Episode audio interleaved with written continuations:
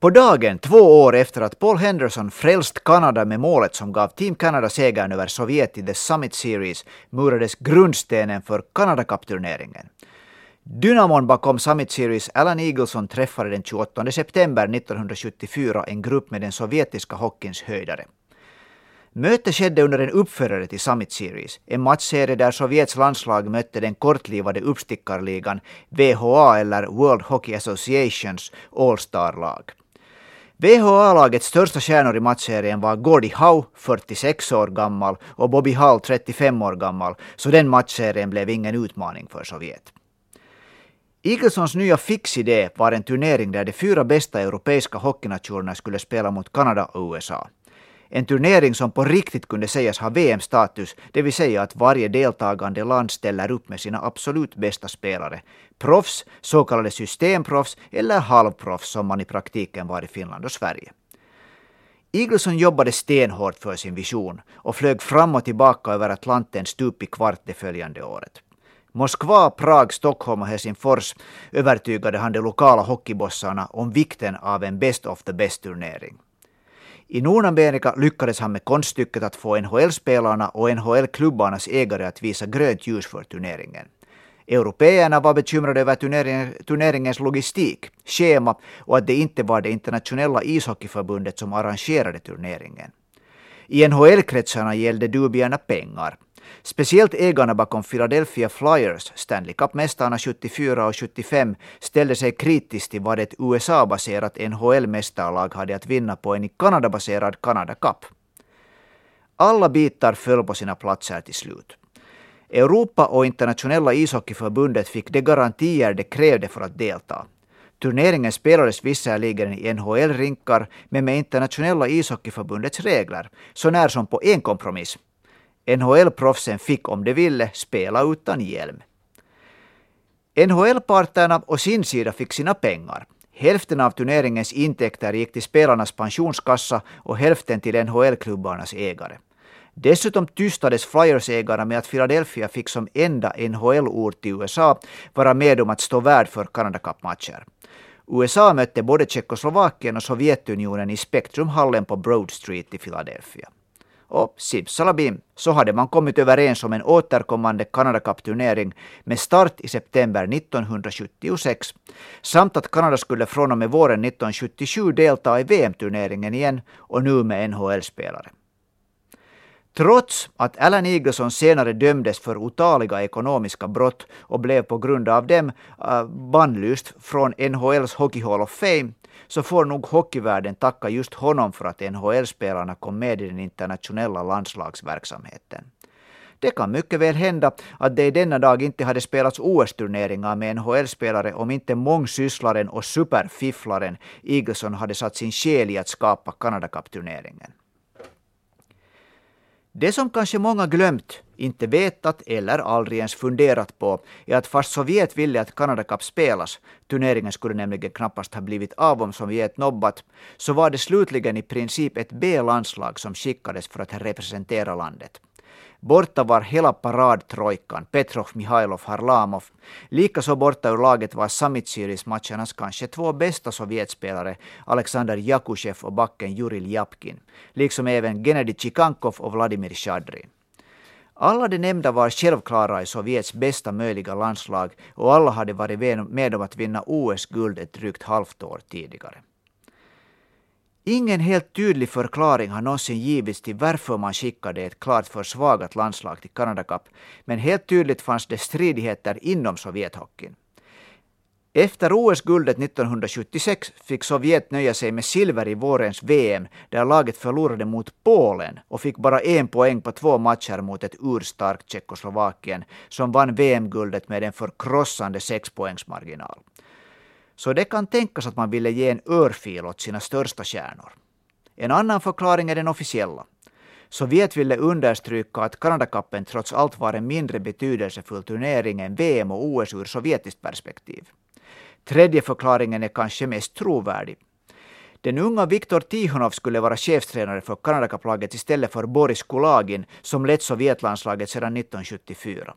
Kulagin skulle visserligen igen ta över ansvaret efter Kanadacup.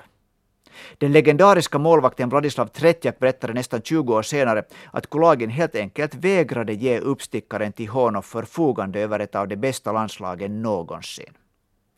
Hur som helst så är det ett faktum att fast storspelare som just Tretjak, Alexander Maltsev, Helmut Baldaris och backklippan Valeri Vasiljev fanns med i laget så var det långt ifrån det bästa möjliga landslaget som drog de röda skjortorna på sig i Canada Cup 1976. Och det syntes på isen. Om Sovjet lämnade kärnorna hemma så gällde det motsatta för Kanada. Team Canada i Canada Cup 1976 var en veritabel kärnkavalkad. Laget leddes dessutom av den regerande Stanley Cup-mästarna Montreal Canadiens coach Scotty Bauman, som trots att han var bara 43 år gammal redan vunnit två Stanley Cupar och blivit vald till årets tränare i NHL. Laget som Bauman hade till sitt förfogande kan bäst beskrivas som hockeyns Vem är vem? Av de 25 spelarna blev 17 senare invalda till NHL Hockey Hall of Fame. Lagets centrar hette Phil Esposito, Gilbert Perrault, Bobby Clark, Peter Mahavlich och Daryl Sittler. Det ledde kedjor med yttrar som Gila Flö, Marcel Dion, Rick Martin, Steve Shutt, Reggie Leach och Lenny McDonald och den enda VHA-spelaren i laget, Bobby Hall. Hur imponerande än den här namnlistan är, så var backbesättningen lagets ryggrad. Bauman valde att använda endast fem backar i turneringen, inte för att det rådde brist på bra backar i NHL, utan på grund av att de fem backarna som han ville ge ansvar till var fenomenalt bra och dessutom var vana med stora, om inte rent av kolossala minuter. Från sitt eget mästarlag Montreal valde han en trio som ännu idag får alla vänner av Habs att bli nostalgiska och som går under namnet The Big Tree. Larry Robinson, Serge Chavard och Guy Lapointe anses vara den bästa backtrion någonsin i ett och samma klubblag. Men nu gäller det Team Canada 1976 och då hörde ingen av de nämnda tre ens till lagets två bästa backar. Paradduons ena del var den 22 år unga New York Islanders-sensationen och färska Norris Trophy-vinnaren Deney Potvin. Under säsongen 75-76 noterades han för otroliga 98 poäng, av vilka 31 var mål. Han var en komplett back och skulle ha varit de bakre linjernas solklara ledstjärna i vilket annat lag som helst.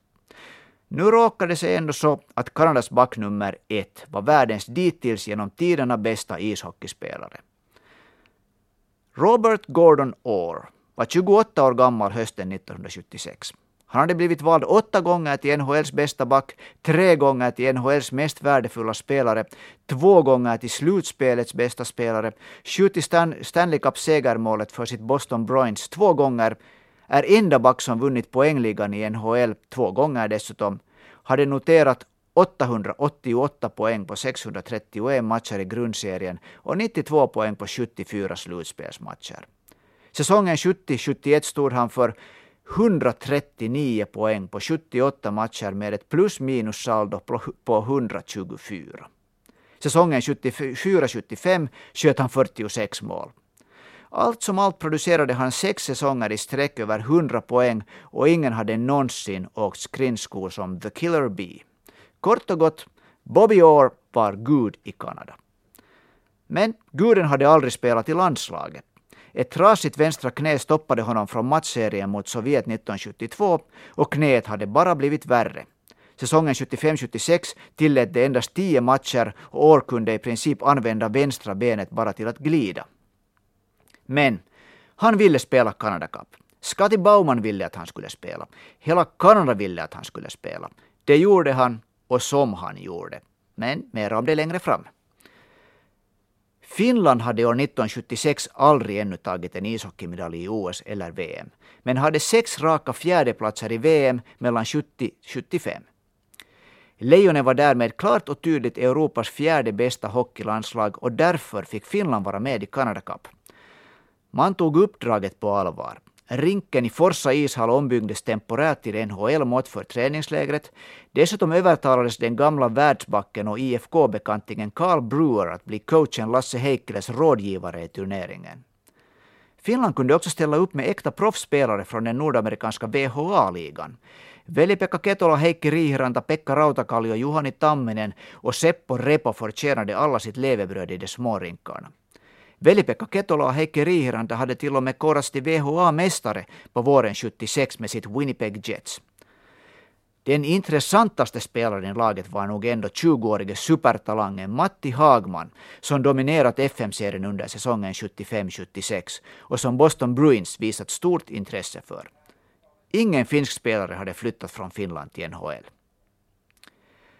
Trots alla förberedelser och det på pappret starkaste lejonlaget någonsin så var det ett gäng mycket darriga och tama lejon som åkte ut på isen i Ottawa för tidernas första Canada Cup-match den 2 september 1976. Motståndet var ingen mindre än Team Canada. Stundens allvar och motståndets kvalitet blev på tok för mycket för lejonen. Matchen var över senast då Phil Pausito assisterad av Bobby Hall, sköt 3-0 drygt sju minuter in i matchen och Antti Leppänen övergav det otacksamma målvaktandet till Marcus Mattsson. Slutsiffrorna skrevs 11-2. Den från Buffalo Sables berömda French Connection-kedja Rick Martin var matchens kung med sina 3 plus 2. Finlands målgörare var Lasse Oksanen och Kari Makkonen. Tyvärr blev det inte bättre efter inledningen. 0-8 mot Tjeckoslovakien, en annan 2-11 förlust nu mot Sovjet och 3-6 mot turneringens näst sämsta lag, USA. Betecknande för den lama prestationen var att Veli-Pekka Ketula som hade en stark VHA-säsong bakom sig inte noterades för en endaste poäng i hela turneringen. Total flopp skulle det ha varit om det inte var för matchen mot det våldsamt hypade Tre Kronor. Sverige hade i uppställningen NHL-storstjärnan Börje Salming, VHR-superstjärnorna Ulf Nilsson och Anders Hedberg, NHL-forwarderna Inge Hammarström och Juha Widing, förresten född i Finland, och en hel massa eh, spelare från VHA-ligan. Tre Kronor spelade oavgjort mot Sovjet, slog Sovjet Tjeckoslovakien som USA, Kanada rådde det inte på. Och Finland skulle bli en munsbit. Men mot Lejonen led Tre Kronor en av den svenska hockeyhistoriens smärtsammaste förluster. En förnedring i klass med den som Finland råkade ut för 22 år senare i hemma-VM i Helsingfors. När 2.04 var spelat av den andra perioden sköt Mats Åhlberg in 4-1 i Sverige. Tre Kronor såg ut att vara på väg mot en andra plats i kuppens grundserie och spel i finalserien mot Kanada. Men då röt Lejonen till den enda gången i den här turneringen. Kanske berodde det på att de finska spelarna var urförbannade för att svenskarna hade ätit maten som var reserverad för finska laget före matchen. Eller kanske Tre Kronor glömde den eviga sanningen om att en hockeymatch tar 60 minuter. Hur som helst så reducerade Matti Hagman med endast 17, endast 17 sekunder efter Ålbergs mål. 1.51 senare sköt Kari Makkonen Finlands tredje mål och då andra perioden blivit 8.02 gammal kvitterade Tapio Levo matchen till 4-4. Sverige, Sverige gick ännu upp i en 5-4 ledning men sedan sköt Lejonen fyra mål i rad. Juhani Tamminen gjorde mål nummer 5 och 8 medan 34-årige veteranen Lasse Oksanen stod för det direkt avgörande sjätte och sjunde målen. Lejonen slog Tre Kronor med 8-6, förstörde festen för Sverige och räddade såklart därmed sin egen turnering. Matti Hagman som fyllde 21 veckorna efter Canada Cup gjorde sex poäng på fem matcher och valdes till Finlands bästa spelare. Det övertygade Boston Bruins och Matti Hagman skrev historia som den första officiella finska spelaren i NHL, då ligan körde igång några veckor efter Canada Cup-turneringen. Som ett direkt resultat av Hackis Boston-kontrakt kunde man plötsligt köpa Boston Bruins t-skjortor, bälten, mössor och jackor på Stockmans sportavdelning i Helsingfors. Tjeckoslovakien hade ett enormt start, starkt landslag i mitten av 1970-talet. Tjeckerna vann VM-guld 1972, 76 och 77. Speciellt lagstommen som tog VM-guld två år i sträck och representerade de regerande världsmästarna i Canada Cup 1976 var briljant. Laget hade världens antagligen bästa målvaktsduo i Jiri Holecek och slovaken Vladimir Dzurilla. Försvarets toppkvartett bildades av Frantisek Pospisil, Jiri Bubla, Oldrik Mahac och Frantisek Kaberle senior. Det blixtrande och geniala anfallets nyckelspelare under framgångarna 76-77 var framförallt Milan Novib, Vladimir Martinec, Jiri Holik, Ivan Hlinka, Jaroslav Pousar och de slovakiska bröderna Peter och Marian Stasny. Tjeckoslovakien och Kanada möttes 9 september i grundserien inför ett fullspäckat Montreal Forum i båda lagens fjärde turneringsmatch. Det var med andra ord två ordentligt uppvärmda lagmaskiner som drabbade samman i en match som har fått ryktet att vara en av de mest välspelade hockeymatcherna någonsin. Detta trots att matchen slutade bara 1-0, eller kanske just därför. Båda målvakterna Vladimir Zurilla och den före detta Canadiens-keepern Rogatien Vachon belönades som bästa spelare i respektive lag i en match där Kanada vann skotten med 29-23. Matchens enda mål sköt däremot Milan Novi, framspelad av Vladimir Martinec och Josef Augusta. Den segern säkrade sist och slutligen att Tjeckoslovakien placerade sig andra i serietabellen och fick möta Kanada i en bäst av tre finalserie. Kanada gick in i finalen med fyra segrar på fem matcher och en förkrossande målskillnad, 22-6. Tjeckoslovakien hade slagit Kanada, Sovjet och Finland, spelat oavgjort mot USA, förlorat mot Sverige och hade en något mänskligare målskillnad, 19-9. Den första finalen spelades 13 september i Maple Leaf Gardens i Toronto. Alla som hade väntat på en thriller som startar direkt där den förra matchen tog slut blev djupt besvikna. Bobby Orr stod för 1 plus 1 i en första period där Kanada satt fyra puckar på 14 skott bakom Vladimir Zurilla. Vlado byttes ut mot Jiri Holecek i periodpausen.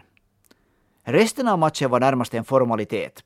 6-0 slutligen till Kanada genom två mål av Orr och ett var av Gilbert Perrault, på Potvin, Gila Flö och Toronto Maple Leafs lagkapten Daryl Sittler. Final nummer två, dagar, två, final nummer två, två dagar senare blev en helt annan historia. Lagen var tillbaka i Montreal Forum och där tycktes tjeckerna trivas.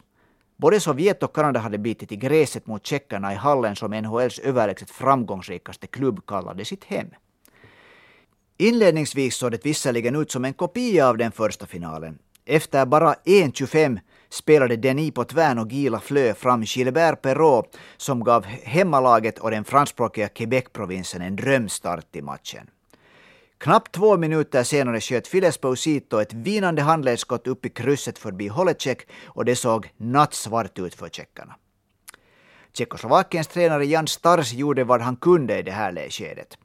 Gav ansvaret för att vakta målet tillbaka till Vladimir Zurilla och bänkade Holecek efter bara 3.09 i första perioden. Zurilla var nu redo för uppdraget och höll nollan de resterande, resterande cirka 17 minuterna av den första perioden. Andra perioden började avvaktande.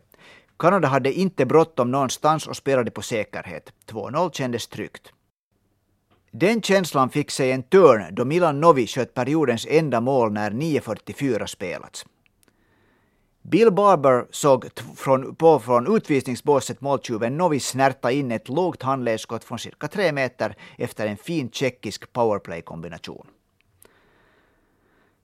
Period nummer tre blev en klassiker som bjöd på hela fem mål. 2.14 spelat och Jaroslav Pousar utjämnade matchen med ett hårt slagskott från höger ett par meter innanför blålinjen. Kanadas kapten flyers sandpappret Bobby Clark förde med sitt enda mål i hela turneringen Kanada tillbaka upp i ledningen då 7.48 spelats. När 15 minuter var spelat kom sedan den tjeckiska minuten. Först gjorde Josef Augusta tjeckarnas andra powerplay-mål för kvällen då 15.01 var spelat. 59 sekunder senare överraskade Marion Stasniskott version för fjärde gången i matchen och plötsligt såg finalserien ut att vara på väg mot en tredje match. Men Kanada kom tillbaka. När matchuret visade 17.48 nätade Bill Barber på en verkligt slarvig retur av Zurilla och förlängning väntade. I förlängningen krävdes det tre mål av Kanada för att få ett godkänt. Först var det Gila Flö som sköt pucken i mål, men en flygande Ivan Linka lyfte målet ur plats före Lafleurs skott han ända fram. Utvisning för Linka, men ingen förlösande mål för Kanada. Det andra underkända målet var om möjligt ännu närmare att vara godkänt. Förlängningen var 20 minuter lång och enligt dåtida internationella hockeyförbundets regler bytte lagen sida efter 10 minuter i tredje perioden och i förlängningsperioderna. Gila Points skott gick över mållinjen någon tiondedel efter att förlängningens första halva var slut. Och målet underkändes och NHL-proffsen skakade på huvudet inför de besynnerliga europeiska reglerna. Kanada hade ändå fått vittring på den slutgiltiga segern och tjeckarna var ordentligt i gungning. När förlängningen fortsatte tog det bara 1.33 tills Toronto Maple Leafs kapten Daryl Sittler gjorde samma som Paul Henderson fyra år tidigare. frälste Kanada.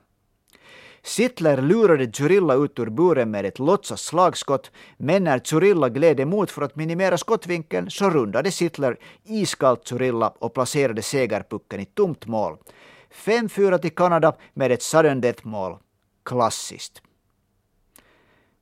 Viktor Schluktov vann turneringens poängliga med nio poäng på fem matcher. Allstar-laget bestod av Rogat Jenvashon i mål, backparet Börje Salming och Bobby Orr samt forwarderna Alexander Malchev, Milan Novi och Daryl Sittler. Bobby Orr gjorde nio poäng på sju matcher, var Kanadas bästa poängplockare och valdes till turneringens mest värdefulla spelare. Hans knä var så trasigt att han bara kunde spela 26 matcher under de kommande tre säsongerna före han gav upp och meddelade att en av ishockeyhistoriens mest fantastiska karriärer var över. På de 26 matcherna stod, stod number four Bobby Orr annars för 27 poäng. Efter Canada Cup 1976 fick hockeyvärlden vänta in ett nytt årtionde före den i ordningen andra Canada Cupen spelades. Då hade det kanadensiska hockeyfolket fått en ny kung i en späd yngling som kom att slå alla offensiva, eh, offensiva rekord som finns och kallas än idag för The Great One. Och Sovjet kom till turneringen 81 med en helt annan attityd än fem år tidigare. Och hur det gick och vad som hände i den turneringen, det berättar nästa avsnitt.